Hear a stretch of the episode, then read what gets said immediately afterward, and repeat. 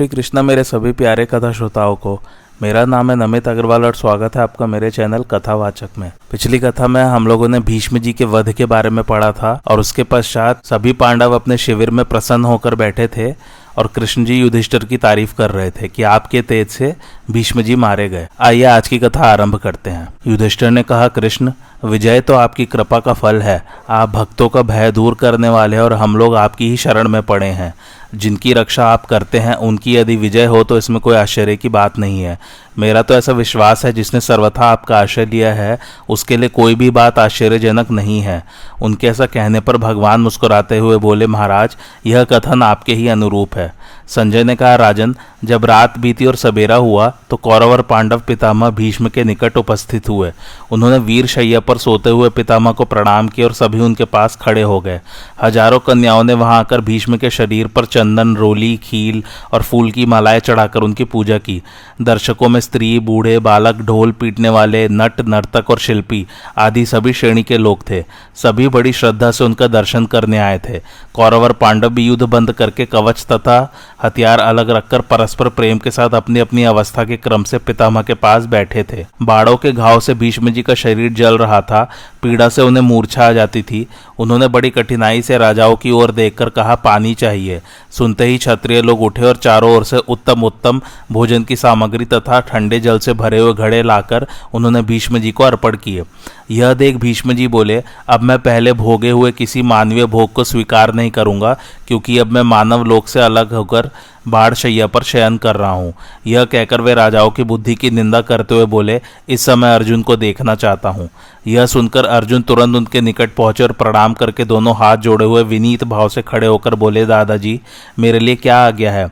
अर्जुन को सामने खड़े देख धर्मात्मा भीष्म ने प्रसन्न होकर कहा, बेटा, तुम्हारे बाड़ों से मेरा शरीर जल रहा है मन स्थानों में बड़ी पीड़ा हो रही है, मुँह सूखा जाता है, मुझे पानी दो, तुम समर्थ हो, तुम ही मुझे विधिवत जल पिला सकते हो। अर्जुन ने बहुत अच्छा कहकर पितामह के आगे स्वीकार किया और अपने रथ पर बैठकर उन्होंने गांडीव धनुष चढ़ाया। उस धनुष की टंकार सुनकर सभी प्राणी थर्रा उठे और राजाओं को भी बड़ा भय हुआ। अर्जुन ने रथ के द्वारा ही पितामह की परिक्रमा की और एक दमकता हुआ बाढ़ निकाला, फिर मंत्र पढ़कर उसे पारजन्य अस्त्र से संयोजित किया। इसके बाद सबके देखते देखते उन्होंने भीष्म के बगल वाली ज़मीन पर वह बाढ़ मारा। उसके लगते ही पृथ्वी से अमृत के समान मधुर तथा दिव्य गंध और दिव्य रस से युक्त शीतल जल की निर्मल धारा निकलने लगी। उससे अर्जुन ने दिव्य कर्म करने वाले पितामह भीष्म को तृप्त किया। अर्जुन का यह अलौकिक कर्म देखकर वहाँ बैठे हुए राजाओं को बड़ा विस्मय हुआ। वे सबके सब भय से कांपने लगे। उस समय चारों ओर शंख और दुंदुभियों की तुमुल ध्वनि गूंज उठी। भीष्म जी ने तृप्त होकर सबके सामने अर्जुन की प्रशंसा करते हुए कहा, महाभाव, तुम में ऐसा पराक्रम होना आश्चर्य की बात नहीं है। मुझे नारद जी ने पहले से ही बता दिया है कि तुम पुरातन ऋषि नर हो और इन भगवान नारायण की सहायता से बड़े बड़े कार्य करोगे, जिन्हें इंद्र आदि देवता भी करने का साहस नहीं कर सकते। तुम इस भूमंडल में एकमात्र सर्वश्रेष्ठ धनुर्धर हो। इस युद्ध को रोकने के लिए मैंने तथा विदुर, द्रोणाचार्य, परशुराम, भगवान श्री कृष्ण और संजय ने भी बार बार कहा, किंतु दुर्योधन ने किसी की नहीं सुनी। उसकी बुद्धि विपरीत हो गई है, वह बेहोसा रहता है, किसी की बात पर विश्वास ही नहीं करता। सदा शास्त्र के प्रतिकूल आचरण करता है। खैर इसका फल इसे मिलेगा। भीमसेन के बल से अपमानित होकर यह मारा जाएगा और सदा के लिए रणभूमि में सो रहेगा। भीष्म जी के बात सुनकर दुर्योधन का मन बहुत दुखी हो गया। उसे देखकर पितामह ने कहा, राजन, क्रोध छोड़ दो और मेरी बात पर ध्यान दो। यह तो तुमने देखा ना, अर्जुन ने किस तरह शीतल, मधुर एवं सुगंधित जल की धारा प्रकट की है। ऐसा पराक्रम करने वाला इस जगत में दूसरा कोई नहीं है। आग्नेय, वारुण, सौम्य, वायव्य, वैष्णव, इंद्र, पाशुपत, ब्राह्मा पारमिष्ठ्य, प्राजापत्य, धात्र, त्वाष्ट्र, सावित्र और वैवस्वत इत्यादि अस्त्रों को इस संसार में अर्जुन या भगवान श्री कृष्ण ही जानते हैं।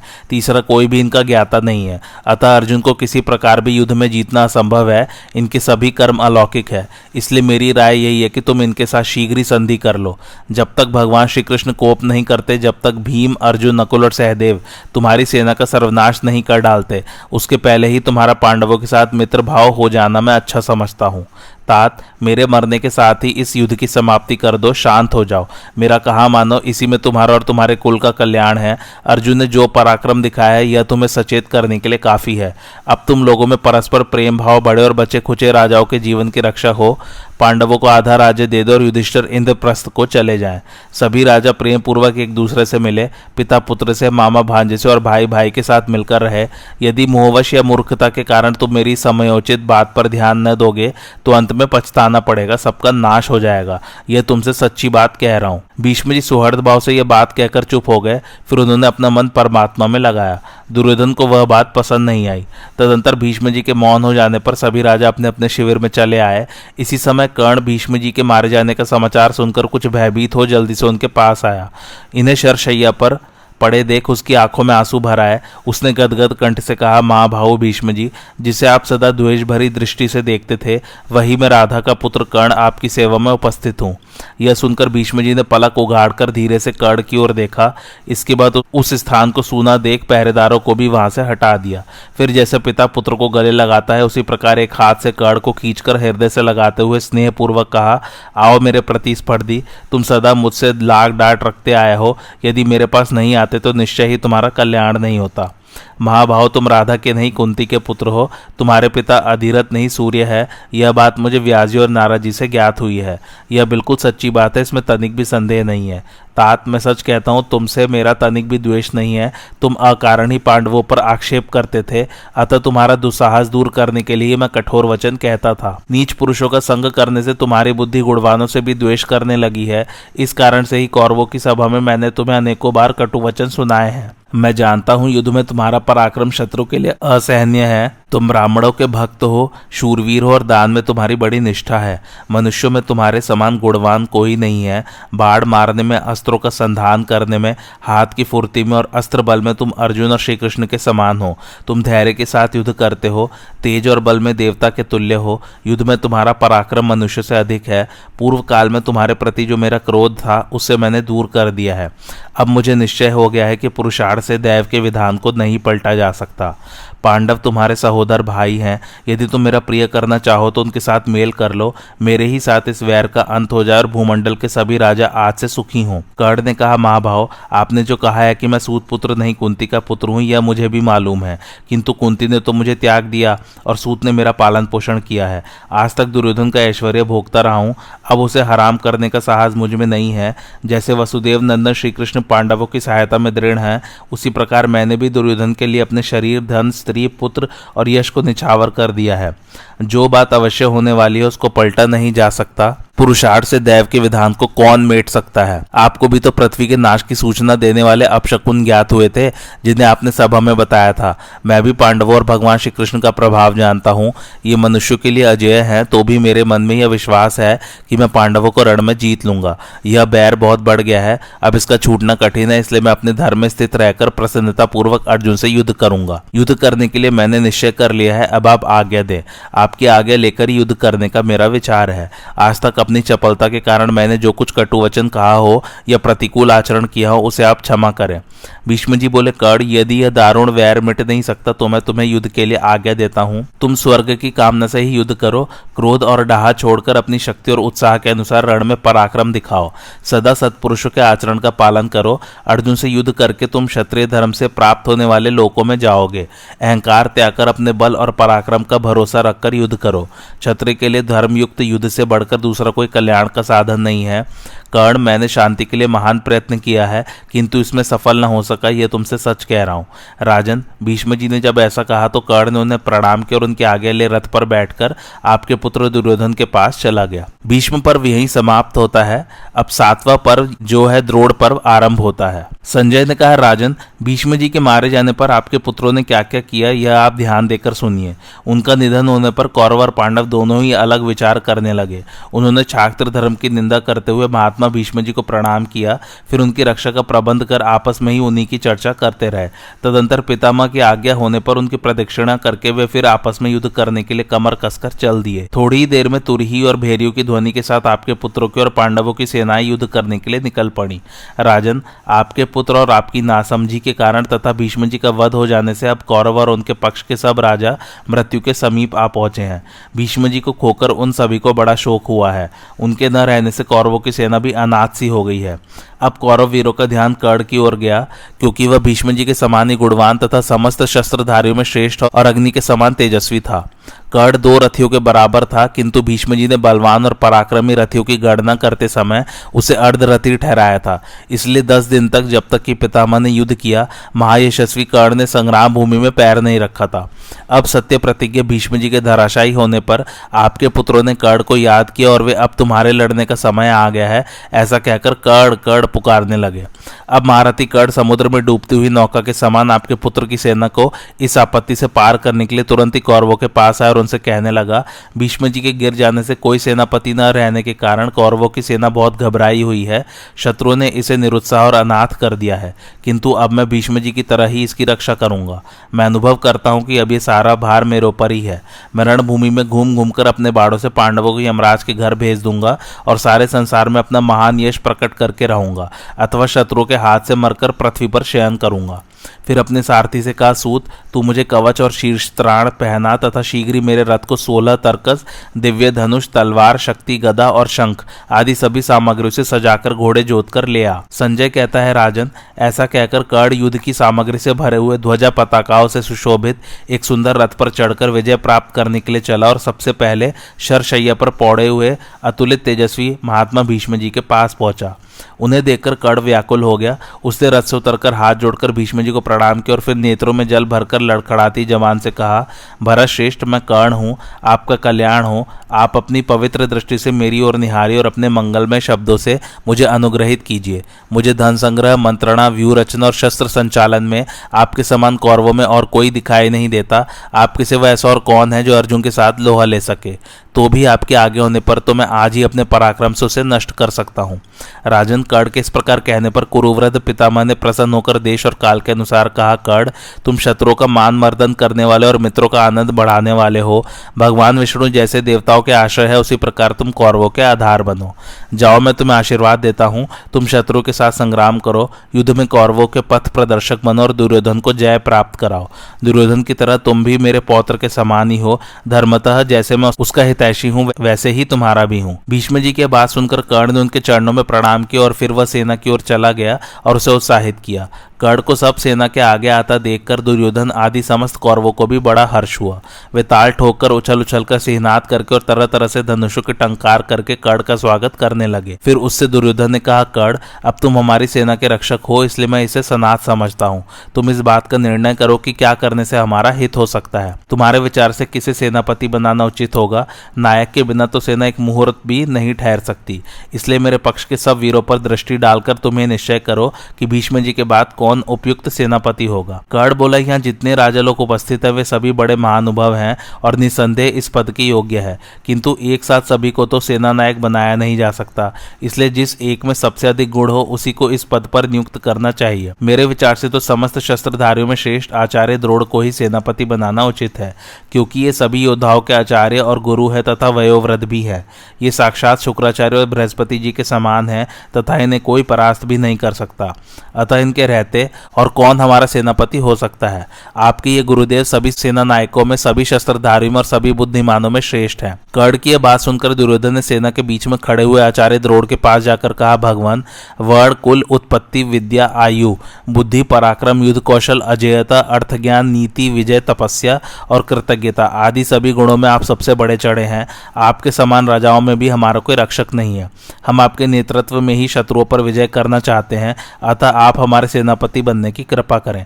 यदि आप हमारे सेनापति हो जाएँगे तो हम अवश्य ही राजा युधिष्ठर को उनके अनुयायी और बंधु बांधवों सहित जीत लेंगे। दुर्योधन के इस प्रकार कहने पर उसे हर्षित करते हुए सब राजाओं ने द्रोणाचार्य का जय जयकार किया। वे सब द्रोणाचार्य को उत्साह बढ़ाने लगे। तब आचार्य ने दुर्योधन से कहा, राजन, मैं छहो अंगयुक्त वेद, मनुजी का कहा हुआ अर्थशास्त्र, भगवान शंकर की दी हुई बाढ़ विद्या और कई प्रकार के अस्त्र शस्त्र जानता हूँ। तुमने विजय की अभिलाषा से मुझ में जो जो गुण बताए हैं, उन सभी को निभाता हुआ मैं पांडवों के साथ संग्राम करूँगा। किंतु मैं द्रुपद पुत्र दृष्टि का वध किसी प्रकार नहीं कर सकूँगा, क्योंकि उसकी उत्पत्ति तो मेरे ही वध के लिए हुई है। राजन इस प्रकार आचार्य की अनुमति मिलने पर आपके पुत्र दुर्योधन ने उन्हें विधिपूर्वक सेनापति के पद पर अभिक्षित किया। द्रोड़ के सेनापति होने से सब लोग यही समझने लगे कि अब हमने पांडवों को जीत लिया। संजय ने कहा, राजन, सेनापति का अधिकार प्राप्त करके महारथी द्रोड़ अपनी सेना की व्यू रचना कर आपके पुत्रों के सहित युद्ध क्षेत्र को चले। उनकी दाहिनी और सिंधुराज, जयद्रथ, कलिंग नरेश और आपका पुत्र विकट चल रहे थे। उनकी रक्षा के लिए गांधार देश की घुड़सवार सेना के सहित शकुनी उनके पीछे था। बाई और कृपाचार्य कृतवर्मा चित्रसेन विविशंति और दुशासन आदि वीर थे। उनकी रक्षा का भार सुदक्षिण आदि काम्बोज वीरों पर था। उन्हीं के साथ शक और यवन सेना भी चल रही थी। मद्र त्रिगढ़ अम्बष्ट मालव, शिबी, शूरसेन, शूद्र, मलद, सौवीर, कितव तथा पूर्वी, पश्चिमी, उत्तरी और दक्षिणी देशों के सभी योद्धा आपके पुत्रों के सही दुर्योधन और कर्ण के पीछे पीछे चल रहे थे। वे सब अपनी अपनी सेनाओं के बल और उत्साह को बढ़ाते जाते थे। समस्त योद्धाओं में श्रेष्ठ कर्ण सेना में शक्ति का संचार करता हुआ सबके आगे चल रहा था। आज कर्ण को देखकर किसी को भीष्म जी का भाव भी नहीं खलता था। सबके मुँह पर यही बात थी कि आज कर्ण को सामने देखकर पांडव लोग रण क्षेत्र में नहीं ठहर सकेंगे। राजन इस प्रकार वे सब सैनिक कर्ण की प्रशंसा करते और मनी मन उसे आदर देते चल रहे थे। रण क्षेत्र में पहुंचकर आचार्य ने अपनी सेना का शकट व्यू बनाया। इधर धर्मराज ने पांडव सेना का क्रॉन्च व्यू बना रखा था। उस व्यू के मुख्य स्थान पर पुरुष श्रेष्ठ श्री कृष्ण और अर्जुन खड़े हुए अपनी वानर के चिन्ह वाली ध्वजा फहरा रहे थे। इधर आपकी सेना के मुहाने पर कर्ण था। कर्ण और अर्जुन दोनों ही एक दूसरे पर विजय पाने के लिए उतावले हो रहे थे और दोनों ही एक दूसरे के प्राणों के ग्राहक थे। इसलिए दोनों ही की एक दूसरे पर टकटकी लगी हुई थी। इसी समय यकायक महारथी द्रोड़ आगे बढ़े और सारी सेना के बीच में आपके पुत्र से कहने लगे, राजन, तुमने भीष्म जी के बाद मुझे सेनापति के पद पर प्रतिष्ठित किया है, सो मैं तुम्हें उसके अनुरूप फल देना चाहता हूँ। बताओ मैं तुम्हारा क्या काम करूँ? तुम्हारी जो इच्छा हो मुझसे वही वर मांग लो। इस पर आज दुर्योधन ने कर्ण और दुशासन आदि से सलाह करके आचार्य से कहा, यदि आप मुझे वर देना चाहते हैं तो महारथी युधिष्ठिर को जीता हुआ पकड़कर मेरे पास ले आइए। यह सुनकर आचार्य ने कहा, तुम कुंती नंदन युधिष्ठर को कैद करना ही चाहते हो, उनका वध कराने के लिए तुमने वर नहीं मांगा, इसलिए वे धन्य है। किंतु दुर्योधन, तुम्हें उनको मरवा डालने की इच्छा क्यों नहीं है? पांडवों को जीतने के पश्चात फिर युधिष्ठर को ही राज्य सौंपकर तुम अपना सौहार्द तो दिखाना नहीं चाहते। धर्मराज पर तुम्हारा स्नेह है, इसलिए वे अवश्य बड़े भाग्यवान हैं। उनका जन्म सफल है तथा उनकी अजात शत्रुता भी सच्ची है। राजन आचार्य कैसा कहते ही आपके पुत्र के हृदय में जो भाव सदा बना रहता था, वह सहसा भार प्रकट हो गया। वह प्रसन्न होकर कह उठा आचार्य पाद युधिष्ठर के मारे जाने से मेरी विजय नहीं हो सकेगी, क्योंकि यदि हमने उन्हें मार भी डाला तो शेष पांडव अवश्य ही हमें नष्ट कर देंगे। सब पांडवों को तो देवता भी नहीं मार सकते, इसलिए उनमें से जो भी बच रहेगा, वही हमारा अंत कर देगा। यदि सत्य प्रतिज्ञा युधिष्ठिर मेरे काबू में आ गए तो मैं उन्हें फिर जुए में जीत लूँगा, और तब उनके अनुयायी पांडव लोग भी फिर वन में चले जाएँगे। इस तरह स्पष्ट ही बहुत दिनों के लिए मेरी जीत हो जाएगी। इसी से मैं धर्मराज का वध किसी भी अवस्था में नहीं करना चाहता। द्रोणाचार्य बड़े व्यवहार कुशल थे, वे दुर्योधन का कूट अभिप्राय ताड़ गए, इसलिए उन्होंने उसे एक शर्त के साथ वर देते हुए कहा, यदि वीर अर्जुन ने युधिष्ठिर की रक्षा न की तो तुम युधिष्ठिर को अपने काबू में आया हुआ ही समझो। अर्जुन के ऊपर आक्रमण करने का साहस तो इंद्र के सहित देवता और असुर भी नहीं कर सकते, इसलिए यह काम मेरे वश का भी नहीं है। अतः जैसे बने वैसे ही तुम उसे युद्ध क्षेत्र से दूर ले जाना। बस अर्जुन के जाने पर तो धर्मराज तुम्हारे हाथ ही में है। अर्जुन के दूर चले जाने पर यदि धर्मराज एक मुहूर्त भी मेरे सामने डटे रहे तो मैं निसंदेह उन्हें अपने वश में कर लूँगा। राजन, द्रोणाचार्य के इस प्रकार शर्त के साथ प्रतिज्ञा करने पर भी आपके मूर्ख पुत्रों ने युद्धेश्वर को कैद किया हुआ ही समझा। दुर्योधन यह जानता था कि द्रोणाचार्य पांडवों पर प्रेम रखते हैं, इसलिए उनकी प्रतिज्ञा को स्थायी बनाने के लिए उसने वह बात सेना के सभी पांडवों में घोषित करा दी। सैनिकों ने जब सुना कि आचार्य ने राजा युधिष्ठर को कैद करने की प्रतिज्ञा की है तो वे सिहनात करते हुए ताल ठोकने लगे। अपने विश्वास पात्र गुप्तचरों से द्रोड़ की इस प्रतिज्ञा का समाचार पाकर धर्मराज युधिष्ठर ने सब भाइयों को और दूसरे राजाओं को भी बुलाया। फिर अर्जुन से कहा, पुरुष से आचार्य जो कुछ करना चाहते हैं, वह तुमने सुना। अब किसी ऐसी नीति से काम लो जिसमें उनका विचार सफल ना हो। उन्होंने एक शर्त के साथ प्रतिज्ञा की है और उस शर्त का संबंध तुम्ही से है। अतः तुम मेरे पास रहकर युद्ध करो, जिससे कि द्रोड़ के द्वारा दुर्योधन की इच्छा पूरी न हो सके। अर्जुन ने कहा, राजन, जिस प्रकार मैं आचार्य का वध नहीं करना चाहता, उसी प्रकार आपसे दूर होने की भी मेरी इच्छा नहीं है। ऐसा करने में भले ही मुझे युद्ध स्थल में अपने प्राणों से हाथ धोना पड़े। इसलिए जब तक मेरे शरीर में प्राण है, तब तक आप द्रोण से तनिक भी न डरें। मैं दावे के साथ कहता हूँ, मेरी यह प्रतिज्ञा टल नहीं सकती। जहाँ तक मुझे स्मरण है, मैंने कभी झूठ नहीं बोला, कहीं पराजय प्राप्त नहीं की और न कभी कोई प्रतिज्ञा करके उसे तोड़ा ही है। महाराज, फिर व्यू रचना से खड़ी हुई दोनों सेनाएँ धीरे धीरे आगे बढ़कर आपस में युद्ध करने लगी। संजय वीरों ने आचार्य की सेना को नष्ट भ्रष्ट करने का बहुत प्रयत्न किया, किंतु उनसे रक्षित होने के कारण वे वैसा कर न सके। इसी प्रकार दुर्योधन के भारतीय योद्धा भी अर्जुन से सुरक्षित पांडवी सेना पर काबू न पा सके। द्रोणाचार्य के छोड़े हुए भयंकर बाढ़ पांडवों की सेना को संतप्त करते हुए सब और सनसना रहे थे। इस समय उनमें से किसी भी वीर की दृष्टि आचार्य पर ठहर नहीं पाती थी। इस प्रकार पांडवों की सेना को मूर्छित सी करके वे अपने पहने बाणों से दृष्टिदुम की सेना को कुचलने लगे। उनके छोड़े हुए बाढ़ अनेकों रथियों, घुड़सवारों, गजारोहियों और पैदलों का सफाया कर रहे थे। इससे शत्रुओं को बहुत भय होने लगा। आचार्य ने घूम घूम कर सेना को घबराहट में डाल दिया और उनके भय को चौगुना कर दिया। इस समय युद्ध भूमि में रक्त की भीषण नदी बहने लगी, जो सैकड़ों वीरों को यमराज के घर ले जा रही थी और जिसे देखकर कायरों के दिल दहल जाते थे। अब आचार्य द्रोड़ पर सब ओर से युधिष्ठिर आदि महारथी टूट पड़े, परंतु आपके पराक्रमी वीरों ने उन्हें चारों ओर से घेर लिया। बस बड़ा ही रोमांचकारी युद्ध छिड़ गया। महामायावी शकुनी ने सहदेव पर धावा किया और अपने पहने बाड़ों से उसके सारथी ध्वजा और रथ को बीन दिया। इस पर सहदेव ने अत्यंत कुपित होकर शकुनी के रथ की ध्वजा और धनुष को काट डाला तथा उसके सारथी और घोड़ों को नष्ट करके साठ बाड़ों से उसे बीन दिया। तब शकुनी गदा लेकर अपने रथ से कूद पड़ा और उसी से सहदेव के सारथी को रथ से नीचे गिरा दिया। इस प्रकार रथीन हो जाने पर वे दोनों वीर हाथ में गदाएँ लेकर युद्ध के मैदान में क्रीड़ा सी करने लगे। द्रोण ने राजा द्रुपद को दस बाण मारे, उनका जवाब उन्होंने अनेकों बाड़ों से दिया।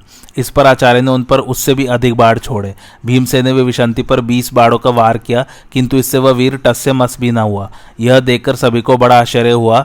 फिर उसने यकायक भीमसेन के घोड़े मार डाले तथा उनके रथ की ध्वजा और धनुष को भी काट दिया।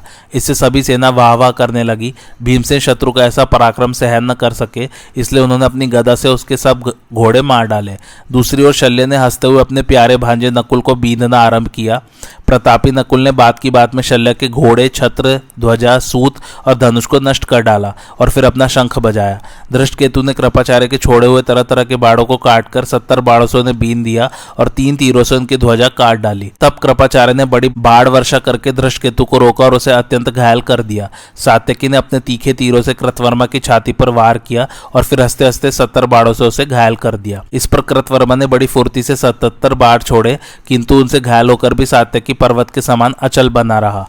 राजा द्रुपद भगदत्त से भिड़ गए। उनका बड़ा ही अद्भुत युद्ध हुआ। भगदत्त ने राजा द्रुपद को उनके सारथी के सहित बींद डाला तथा उनके रथ और उसकी ध्वजा में भी बाढ़ मारे। इस पर द्रुपद ने कुपित होकर भगदत्त की छाती में बाढ़ मारा। दूसरी ओर भूरीश्रव और शिखंडी बड़ा भीषण युद्ध कर रहे थे। महाबली भूरीश्रवा ने बाड़ों की भारी बौछारों से महारथी शिखंडी को आच्छादित कर दिया। इस पर शिखंडी ने कुपित होकर नब्बे बाड़ों से भूरीश्रवा को अपने स्थान से डिगा दिया। क्रूर कर्मा, राक्षस, घटोत्कच और अलम्बुश दोनों ही सैकड़ों प्रकार की मायाएँ जानने वाले थे और अभिमानी होने के कारण एक दूसरे को नीचा दिखाने पर तुले हुए थे। वे सबको आश्चर्यचकित करते, अंतर्धान होकर युद्ध करने लगे।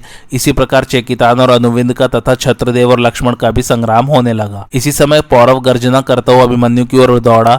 दोनों का बड़ा घोर युद्ध छिड़ गया। पौरव ने बाड़ों की वर्षा से अभिमन्यु को बिल्कुल ढक दिया। तब अभिमन्यु ने उसकी ध्वजा, छत्र और धनुष काटकर पृथ्वी पर गिरा दिया। फिर सात बाड़ों से उसने पौरव को और पाँच से उसके सारथी तथा घोड़ों को घायल कर दिया। इसके बाद वह ढाल तलवार लेकर पौरव के रथ के जुए पर कूद पड़ा और वहीं से उसके बाल पकड़ लिए। फिर एक लात से सारथी को रथ से गिरा दिया और तलवार से ध्वजा उड़ा दी तथा पौरव को बाल पकड़कर झकोरने लगा। जयद्रथ से पौरव की दुर्दशा नहीं देखी गई, इसलिए वह ढाल तलवार लेकर अपने रथ से कूद पड़ा। जयद्रथ को आते देखकर अभिमन्यु ने पौरव को छोड़ दिया और बाज की तरह तुरंत ही रथ से उछलकर उसके सामने आ गया। जयद्रथ ने उस पर प्रास, पटिश और तलवार आदि कई प्रकार के शस्त्रों की वर्षा की, किंतु अभिमन्यु ने उन सबको तलवार से ही काट डाला और ढाल से रोक दिया। उन दोनों वीरों की फुर्ती देखने लायक थी। उनकी तलवारों के चलाने, टकराने, रोकने तथा बाहर या भीतर की ओर घुमाने में कोई अंतर ही नहीं जान पड़ता था। दोनों ही वीर भीतर और बाहर की ओर घूमते हुए युद्ध के अद्भुत पैतरे दिखा रहे थे। इतने ही में अभिमन्यु की ढाल से लगकर जयद्रथ की तलवार टूट गई, इसलिए वह तुरंत ही अपने रथ पर चढ़ गया। इसी समय अवकाश पाकर अभिमन्यु भी अपने रथ पर जा बैठा। अभिमन्यु को रथ पर चढ़ा देकर कौरव पक्ष के सब राजाओं ने मिलकर उसे घेर लिया। अतः उसने जयद्रथ को छोड़कर अब सभी सेना को संतप्त करना आरंभ किया। इसी समय शल्य ने उस पर एक अग्निशिखा के समान दे दी। देदीप्यमान भयंकर शक्ति छोड़ी। अभिमन्यु ने उछलकर उसे बीच ही में पकड़ लिया और उसी शक्ति को अपने पूरे बाहुबल से शल्य की ओर छोड़ा। उसने राजा शल्य के सारथी को मारकर रथ से नीचे गिरा दिया। यह देखकर राजा विराट, द्रुपद दृष्टकेतु युधिष्ठिर, सात्यकी, के राजकुमार, भीमसेन दृष्टद्युम शिखंडी, नकुल सहदेव और द्रौपदी के पुत्रों ने वाह वाह की। ध्वनि से आकाश को गुंजा दिया तथा वे अभिमन्यु का हर्ष बढ़ाते हुए ज़ोर ज़ोर से सिहनात करने लगे। सारथी को मरा हुआ देखकर राजा शल्य ने लोहे की ठोस गदा उठाई और क्रोध से गर्जना करते हुए वे रथ से कूद पड़े।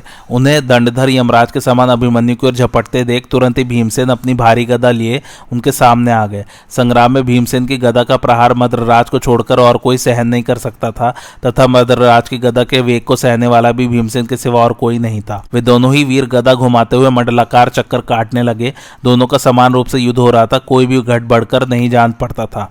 आखिर भीमसेन की चोटों से शल्य की भारी गदा के टुकड़े टुकड़े हो गए, तथा शल्य के प्रहारों से आग की चिंगारियाँ उगलती हुई भीमसेन की गदा वर्षा काल में पट बीजनों से घिरे हुए वृक्ष के समान दिखाई देने लगी।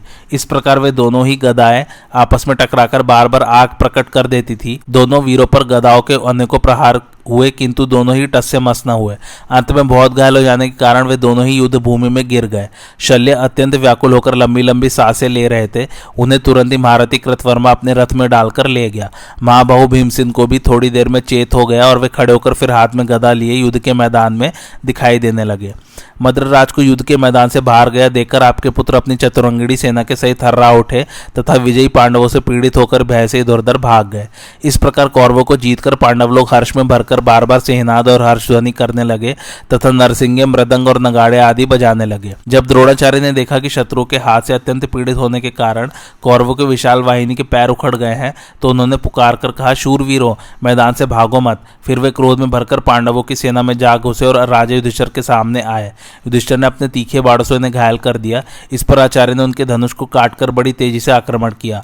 आज वे धर्मराज को पकड़ना चाहते थे, इसलिए उन्हें रोकने के लिए जो जो योद्धा सामने आए, उन्हीं को उन्होंने प्रहार करके क्षुब्ध कर दिया। उन्होंने बारह बाड़ों से शिखंडी को, बीस से उत्तमौजा को, पाँच से नकुल को, सात से सहदेव को, बारह से युधिष्ठर को, तीन तीन से द्रौपदी के पुत्रों को, पाँच से सात्यकी को और दस से मत्स्यराज विराट को घायल कर दिया। इतने ही में युगंधर ने उनकी गति रोक दी। तब आचार्य ने राज युधिष्ठिर को और भी घायल करके भाले से युगंधर को रथ से नीचे गिरा दिया। इसी समय धर्मराज को बचाने के लिए राजा विराट, द्रुपद के के राजकुमार, सात्यकी, शिबी, व्याघ्रदत्त और सिंहसेन, इन सब वीरों ने बहुत से बाढ़ बरसाकर आचार्य का रास्ता रोक दिया। पंचाल देशे व्याघ्रदत्त ने पचास बाण मारकर द्रोड़ को घायल कर दिया। इससे लोगों में बड़ा कोलाहल होने लगा। सिंहसेन ने भी आचार्य को बाढ़ों से बीन दिया और वह सब महारथियों को भयभीत करके स्वयं हर्ष से अट्टहास करने लगा। किंतु द्रोणाचार्य ने क्रोध में भरकर दो बाढ़ों से इन दोनों वीरों के सिर उड़ा दिए तथा अन्य महारथियों को बाढ़ जाल से आच्छादित कर मृत्यु के समान युधिष्ठर के सामने आ जाकर डट गए। आचार्य का ऐसा पराक्रम देखकर सब सैनिक यही कहने लगे कि ये इसी समय युधिष्ठर को पकड़कर हमारे महाराज को सौंप देंगे। जिस समय आपके सैनिक इस प्रकार चर्चा कर रहे थे, उसी समय अर्जुन बड़ी तेज़ी से अपने रथ के शब्द द्वारा सब दिशाओं को गुंजाते हुए वहाँ आ पहुँचे। उन्होंने युद्ध के मैदान में खून की नदी बहा दी, जिसमें रथ भवर के समान जान पड़ते थे, तथा जो शूरवीरों की हड्डियों से भरी हुई शवरूप किनारों को बहा ले जाने वाली बाढ़ समूह रूप फेन से व्याप्त तथा प्रास रूप मछलियों से भरी हुई थी। उस नदी को पार कर उन्होंने कौरव वीरों को युद्ध के मैदान से भगा दिया और फिर अपनी घनघोर बाढ़ वर्षा से शत्रु को अचेत करते हुए वे सहसा द्रोणाचार्य की सेना के सामने आ गए। धनंजय की बाढ़ वर्षा के कारण दिशाएँ, अंतरिक्ष, आकाश और पृथ्वी कुछ भी दिखाई नहीं देता था, सब बाढ़ में से जान पड़ते थे। इतने ही में सूर्य अस्त हो गया और अंधकार फैलने लगा। इसलिए शत्रु, मित्र किसी का भी पता लगाना कठिन हो गया। यह देखकर द्रोणाचार्य दुर्योधन ने अपनी सेना को युद्ध बंद करने की आज्ञा दी तथा अर्जुन ने भी अपनी सेना को शिविर की ओर मोड़ा। इस प्रकार शत्रु के दांत खट्टे कर वे श्री कृष्ण के साथ बड़े आनंद से सारी सेना के पीछे अपनी छावनी की ओर चले। इस समय पांचाल और संजय वीर उनकी उसी प्रकार प्रशंसा कर रहे थे जैसे ऋषि लोग सूर्य की स्तुति करते हैं। संजय ने कहा, राजन, उन दोनों पक्षों की सेनाओं ने अपने अपने शिविर में जा अपनी अपनी योग्यता और सेना विभाग के अनुसार आराम किया। सेना को लौटाने के पश्चात आचार्य द्रोण ने अत्यंत खिन होकर बड़े संकोच से दुर्योधन की ओर देखते हुए कहा, मैंने यह पहले ही कहा था कि अर्जुन की उपस्थिति में युधिष्ठर को देवता लोग भी कैद नहीं कर सकते। आज युद्ध में तुम लोगों के प्रयत्न करने पर भी अर्जुन ने यह बात करके दिखा दी। मैं जो कुछ कहता हूँ, उसमें शंका मत करना। यदि तुम किसी उपाय से अर्जुन को दूर ले जा सको तो महाराज युधिष्ठिर तुम्हारे काबू में आ सकते हैं। आचार्य की बात सुनकर त्रिगर्त राज और उसके भाइयों ने कहा, राजन, हम आपसे सच्ची प्रतिज्ञा करके कहते हैं कि पृथ्वी में या तो अर्जुन ही नहीं रहेगा या त्रिगर्थ ही नहीं होंगे। हमारे इस कथन में कोई फेर फार नहीं हो सकता। राजन सत्यरथ, सत्यवर्मा, सत्यव्रत, सत्येशु और सत्यकर्मा। ये पाँचों भाई ऐसी प्रतिज्ञा कर दस हज़ार रथी सैनिकों को लेकर वहाँ से चल दिए। इसी तरह तीस हज़ार रथों के सहित मालव और तुंडिकेर वीर तथा दस हज़ार रथी और मावेलक, ललित एवं मद्रक वीरों को लेकर अपने भाइयों के सहित त्रिगढ़ देशीय प्रस्थलेश्वर सुशर्मा भी रण क्षेत्र को चला। इसके बाद भिन्न भिन्न देशों के दस हज़ार चुने हुए रथी भी शपथ करने के लिए आ गया है उन्होंने अग्नि प्रज्वलित कर युद्ध करने का नियम लिया और फिर उस अग्नि को साक्षी करके दृढ़ निश्चय पूर्वक प्रतिज्ञा की। युद्ध के लिए अर्जुन को ललकारते हुए दक्षिण की ओर चल दिए। उन वीरों के पुकारने पर अर्जुन ने उसी समय धर्मराज युधिष्ठर से कहा, महाराज, मेरा यह नियम है कि पुकारे जाने पर मैं पीछे कदम नहीं रखता और इस समय संक्षप्तक योद्धा मुझे युद्ध के लिए ललकार रहे हैं। देखिए, अपने भाइयों के सहित सुशर्मा मुझे युद्ध के लिए चुनौती दे रहा है, इसलिए आप मुझे सेना के सहित इसका संहार करने का आदेश दीजिए। मैं इनकी चुनौती को सह नहीं सकता। आप सच मानिए, ये सब मरने ही वाले हैं। युधिष्ठर ने कहा, भैया, द्रोण ने जो प्रतिज्ञा की है, वह तुम सुन ही चुके हो। अब तुम वही उपाय करो जिससे वह पूरी न होने पावे। द्रोणाचार्य बलवान और शूरवीर है, वे शस्त्र विद्या में भी पारंगत है, तथा युद्ध में परिश्रम को तो वे कुछ भी नहीं समझते। उन्होंने मुझे पकड़ने की प्रतिज्ञा की है। इस पर अर्जुन ने कहा, राजन, आज ये सत्यजीत संग्राम में आपकी रक्षा करेगा। इस पांचाल राजकुमार के रहते आचार्य अपना मनोरथ पूर्ण नहीं कर सकेंगे। यह पुरुष सिंह युद्ध में काम आ जाए तो और सब वीरों के आसपास रहने पर भी आप संग्राम भूमि में किसी प्रकार न टिके। तब महाराज युधिष्ठिर ने अर्जुन को जाने की आज्ञा दी, उन्हें गले लगाया और प्रेम भरी दृष्टि से देखकर आशीर्वाद दिया। इस प्रकार उनसे विदा होकर अर्जुन त्रिगर्ते की ओर चले। अर्जुन के चले जाने से दुर्योधन की सेना को बड़ा हर्ष हुआ और वह बड़े उत्साह से महाराज युधिष्ठिर को पकड़ने का उद्योग करने लगी। फिर वे दोनों सेनाएँ वर्षा काल में उमड़ी हुई गंगा यमुना के समान बड़े वेग से आपस में भिड़ गई। संक्षप्तकों ने एक चौरस मैदान में अपने रथों को चंद्राकार खड़ा करके मोर्चा जमाया। जब उन्होंने अर्जुन को अपनी ओर आते देखा तो वे हर्ष में भरकर बड़े ऊँचे स्वर से कोलाहल करने लगे। यह शब्द संपूर्ण दिशा विदिशा और आकाश में फैल गया। अर्जुन ने कुछ मुस्कुराकर श्री कृष्ण से कहा, देवकी नंदन, आज इन मरणासन त्रिगर्त बंधुओं को तो देखिए, ये रोने के समय खुशी मनाने चले हैं। श्री कृष्ण से इतना कहकर महाभाव अर्जुन त्रिगर्तों की व्यूबद्ध सेना के समीप पहुँचे। वहाँ पहुंचकर उन्होंने अपना देवदत्त शंख बजाकर उसके गंभीर शब्द से सारी दिशाओं को गुंजा दिया। उस शब्द से भयभीत होकर संशप्तकों की सेना पत्थर की तरह निचेष्ट हो गई। उन्होंने सेना को संभालकर एक साथ ही अर्जुन पर बहुत से बाढ़ छोड़े। किंतु अर्जुन ने अपने दस पाँच बाड़ों से उन हज़ारों बाड़ों को बीच ही में काट डाला। फिर उन्होंने अर्जुन पर दस दस बाढ़ छोड़े और अर्जुन ने उनमें से प्रत्येक को तीन तीन बाड़ों से घायल किया। इसके पश्चात उन्होंने अर्जुन को पाँच पाँच बाढ़ों से बींधा और पराक्रमी अर्जुन ने उन्हें दो दो बाढ़ों से बींध कर जवाब दिया। अब सुबाहु ने तीस बाड़ों से अर्जुन के मुकुट पर वार किया। इस पर अर्जुन ने एक बाढ़ से सुबाहु के दस्ताने को काट दिया और फिर बाढ़ों की वर्षा करके उसे मानो बिल्कुल ढक दिया। तब सुशर्मा, सुरत, सुधर्मा, सुधनवा और सुबाहु ने उन पर दस दस बाढ़ों से चोट की। उन बाड़ों को अर्जुन ने अलग अलग काट डाला तथा इनकी ध्वजाओं को भी काटकर गिरा दिया। फिर उन्होंने सुधनवा के धनुष को काटकर उसके घोड़ों को भी मार गिराया, तथा उसका शीर्ष त्राण सुशोभित सिर भी काटकर धड़ से अलग कर दिया। वीर सुधनवा के मारे जाने से उसके सब अनुयायी डर गए और अत्यंत भयभीत होकर दुर्योधन की सेना की ओर भागने लगे। अर्जुन अपने पहने बाड़ों से त्रिगर्तों को नष्ट कर रहे थे, इसलिए वे मृगों की तरह डर कर जहाँ के तहां अचेत हो जाते थे। तब त्रिगर्त राज ने क्रोध में भरकर अपने महारथियों से कहा, शूरवीरो, बस भागना बंद करो, डरो मत। तुमने सारी सेना के सामने कठोर प्रतिज्ञा की है। अब भला दुर्योधन की सेना के पास जाकर इसी मुख से क्या कहोगे? संग्राम में ऐसी करतूत करने पर भला संसार में तुम्हारी हँसी क्यों न होगी? इसलिए लौटो, हम सब मिलकर अपनी शक्ति के अनुसार पराक्रम करें। राजा के ऐसा कहने पर वे वीर परस्पर हर्ष प्रकट करते हुए शंख ध्वनि और कोलाहल करने लगे। फिर वे संशप्तक और नारायण संज्ञा गोप मरने पर भी पीछे न हटने का निश्चय करके मैदान में आ गए। संशप्तकों को फिर लौटा हुआ देखकर अर्जुन ने भगवान कृष्ण से कहा, ऋषिकेश, घोड़ों को फिर संशप्तकों की ओर ले चलिए। मालूम होता है ये शरीर में प्राण रहते युद्ध का मैदान नहीं छोड़ेंगे। आज आप मेरा अस्त्र बल और धनुष तथा भुजाओं का पराक्रम देखिए। भगवान शंकर जैसे प्राणियों का संहार करते हैं, उसी प्रकार आज मैंने धराशायी कर दूँगा। अब नारायणी सेना के वीरों ने अत्यंत क्रोध होकर अर्जुन को वह चारों ओर से बाढ़ जाल से घेर दिया और एक क्षण में ही श्री कृष्ण के सहित अर्जुन को अदृश्य से कर दिया। इससे अर्जुन की क्रोधाग्नि भड़क गई। उन्होंने गांडीव धनुष संभालकर शंख ध्वनि की और फिर उन पर विश्वकर्मास्त्र छोड़ा। उससे अर्जुन और श्रीकृष्ण के अलग अलग हज़ारों रूप प्रकट हो गए। अपने प्रतिद्वंदियों के उन अनेकों रूपों को देखकर नारायणी सेना के वीर बड़े चक्कर में पड़े और एक दूसरे को अर्जुन समझकर, यह अर्जुन है, यह कृष्ण है, ऐसा कहकर आपस में ही मारधाड़ करने लगे। इस प्रकार इस दिव्य अस्त्र की माया में फंसकर वे आपस में ही लड़कर मर गए। उनके छोड़े हुए हज़ारों बाड़ों को भस्म करके वह अस्त्र उन सभी को यमलोक में ले गया। अब अर्जुन ने हंसकर अपने बाड़ों से ललित, मालव मावेलक और त्रिगर्त वीरों को पीड़ित करना आरंभ किया। तब काल की प्रेरणा से उन क्षत्रिय वीरों ने भी अर्जुन पर अनेक प्रकार के बाढ़ छोड़े। उनकी भीषण बाढ़ वर्षा से बिल्कुल ढक जाने के कारण वहाँ न अर्जुन दिखाई देते थे और न रथ या श्रीकृष्ण ही दिख रहे थे। इस प्रकार अपना लक्ष्य सिद्ध हुआ समझकर वे वीर बड़े हर्ष से कहने लगे कि कृष्ण और अर्जुन मारे गए तथा हज़ारों भेरी, मृदंग और शंख बजाकर भीषण सेहनाद भी करने लगे। इसी समय श्री कृष्ण ने पुकार कर कहा, अर्जुन, तुम कहाँ हो? मुझे दिखाई नहीं दे रहे हो। श्री कृष्ण का यह वाक्य सुनकर अर्जुन ने बड़ी फुर्ती से वायव्यास्त्र छोड़ा। उससे उनकी बाढ़ वर्षा छिन्न भिन्न हो गई तथा वायुदेव संशप्तक वीरों को भी उनके घोड़े हाथी और रथों के सहित सूखे पत्तों के समान उड़ा ले गए। इस प्रकार व्याकुल करके उन्होंने हज़ारों संशप्तकों को अपने पहने बाड़ों से मार डाला। प्रलय काल में जैसे भगवान रुद्र की सहार लीला होती है, उसी प्रकार इस समय संग्राम भूमि में अर्जुन बढ़ाई विभत्स और भीषण कांड कर रहे थे। अर्जुन की मार से व्याकुल होकर त्रिगर्तों के हाथी, घोड़े और रथ उन्हीं की ओर दौड़ते थे और फिर संग्राम भूमि में गिरकर इंद्र के अतिथि हो जाते थे। इस प्रकार वह सारी भूमि मरे हुए महारथियों के कारण सबोर लोथों से भर गई। संजय ने कहा, राजन, इस प्रकार संशप्तकों के साथ लड़ने के लिए अर्जुन के चले जाने पर आचार्य द्रोण अपनी सेना की व्यू रचना कर युधिष्ठर को पकड़ने के विचार से युद्ध क्षेत्र की ओर चले।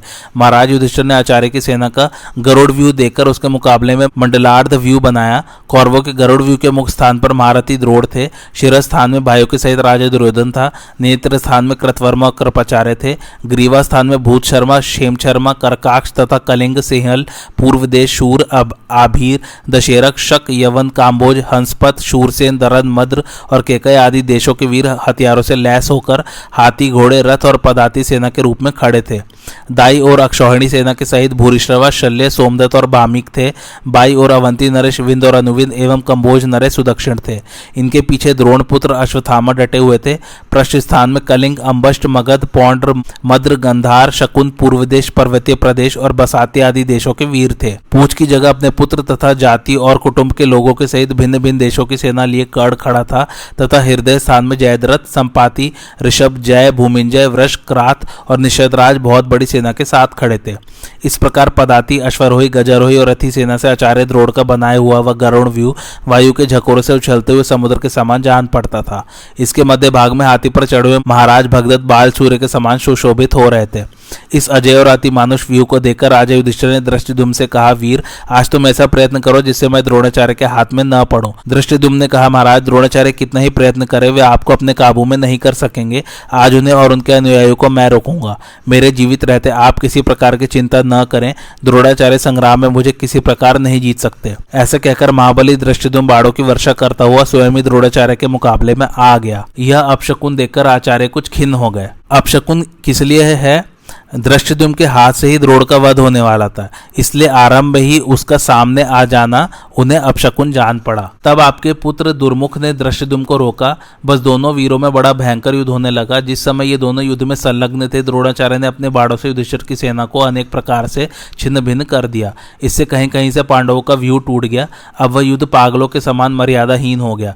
उस समय आपस में अपने पराय का भी पता नहीं लगता था। इस प्रकार जब बड़ा ही घमासान और भयंकर युद्ध चल रहा था आचार्य ने सब वीरों को चक्कर में डालकर युधिष्ठिर पर आक्रमण किया।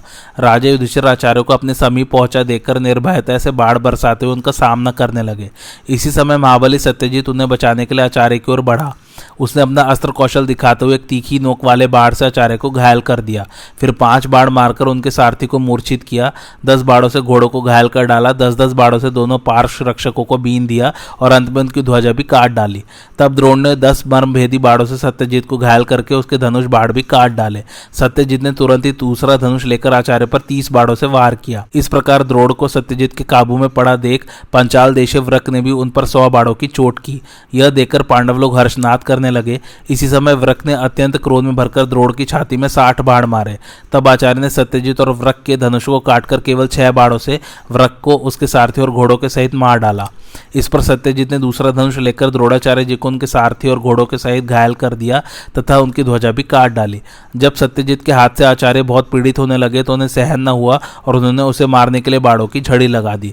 उन्होंने उसके घोड़े, ध्वजा, धनुष, मूठ, सारथी और दोनों पार्श्व रक्षकों पर हज़ारों बाढ़ छोड़े। किंतु सत्यजीत बार बार धनुष कट जाने पर भी आचार्य के सामने डटा ही रहा। युद्ध भूमि में उसका ऐसा उत्साह देखकर आचार्य ने एक अर्धचंद्रकार बाढ़ से उसका सिर उड़ा दिया। उस पंचाल महाराथी के मारे जाने पर धर्मराज द्रोणाचार्य के भय से अपने घोड़ों को बहुत तेज़ी से हकवाकर युद्ध के मैदान से भाग गए। अब आचार्य के सामने मत्स्यराज विराट का छोटा भाई शतानीक आया। वह छह तीखे बाड़ों से सारथी और घोड़ों के सहित द्रोड़ों को बींद कर बड़ी गर्जना करने लगा। फिर उसने उन पर और भी सैकड़ों बाढ़ छोड़े। तब उसे बहुत गरजते देख आचार्य ने बड़ी फुर्ती से एक छुरप बाढ़ मारकर उसका कुंडल मंडित मस्तक काट डाला। यह देखकर मत्स्य देश के सब वीर भागने लगे।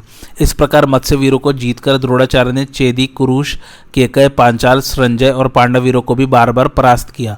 आग जैसे जंगल को जला डालती उसी प्रकार क्रोध में भरे हुए आचार्य को सेनाओं का विध्वंस करते देखकर सब संजय वीर काप उठे। जब युधिष्ठिर आदि ने देखा कि आचार्य हमारी सेनाओं को भस्म किए डालते हैं तो वे उन पर चारों ओर से टूट पड़े। फिर उनमें से शिखंडी ने पाँच, छत्रवर्मा ने बीस, वसुदान ने पाँच उत्तमौजा ने तीन, छत्र चंद्रदेव ने सात, सात्यकी ने सौ, युद्धामन्यु ने आठ, युधिष्ठर ने बारह दृष्टिद्युम्न ने दस और चेकिता ने तीन बाड़ों से पर चोट की। तब द्रोण ने सबसे पहले दृढ़ सेन को धराशायी किया, फिर नौ बाड़ों से राजा छेम को घायल किया, इससे वह मरकर रथ से नीचे गिर गया। इसके पश्चात उन्होंने बारह बाड़ों से शिखंडी को और बीस से उत्तमौजों को घायल किया तथा एक भल बाड़े से वसुदान को यमराज के घर भेज दिया, फिर अस्सी बाड़ों से छत्रवर्मा पर और छब्बीस से सुदक्षिण पर वार किया तथा एक भल से छत्रदेव को रथ से नीचे गिरा दिया। तदंतर चौसठ बाड़ों से युद्धामन्यु को और तीस से सातकी को बींद कर वे फुर्ती से धर्मराज युधिष्ठर के सामने आ गए। यह देखकर युधिष्ठर अपने घोड़ों को तेज़ी से हकवाकर युद्ध क्षेत्र से भाग गए और अब आचार्य के सामने एक पांचाल राजकुमार आकर डट गया। आचार्य ने फ़ौरन ही उसका धनुष काट दिया तथा सारथी और घोड़ों के सहित उसका भी काम तमाम कर दिया। उस राजकुमार के मारे जाने पर सेना में चारों ओर से द्रोण को मारो, द्रोण को मारो ऐसा कोलाहल होने लगा। किंतु उन अत्यंत क्रोधातुर पांचाल मत्स्य के संजय और पांडव वीरों को द्रोणाचार्य ने घबराहट में डाल दिया। उन्होंने कौरवों से सुरक्षित होकर सात्यकी, चेकितान दृश्यदुम शिखंडी वृक्षेम और चित्रसेन के पुत्र सेना बिंदु और सुवर्चा, इन सभी वीर और दूसरे राजाओं को युद्ध में परास्त कर दिया, तथा आपके पक्ष के दूसरे योद्धा भी उस महासमर में विजय पाकर सब और पांडव पक्ष के वीरों को कुचलने लगे। आज की कथा यही समाप्त होती है। कैसी लगी आप लोगों को मेरी कथा, मुझे कमेंट करके ज़रूर बताइए, और मेरे चैनल कथावाचक को लाइक, शेयर और सब्सक्राइब ज़रूर कीजिए। थैंक्स फॉर वॉचिंग, धन्यवाद।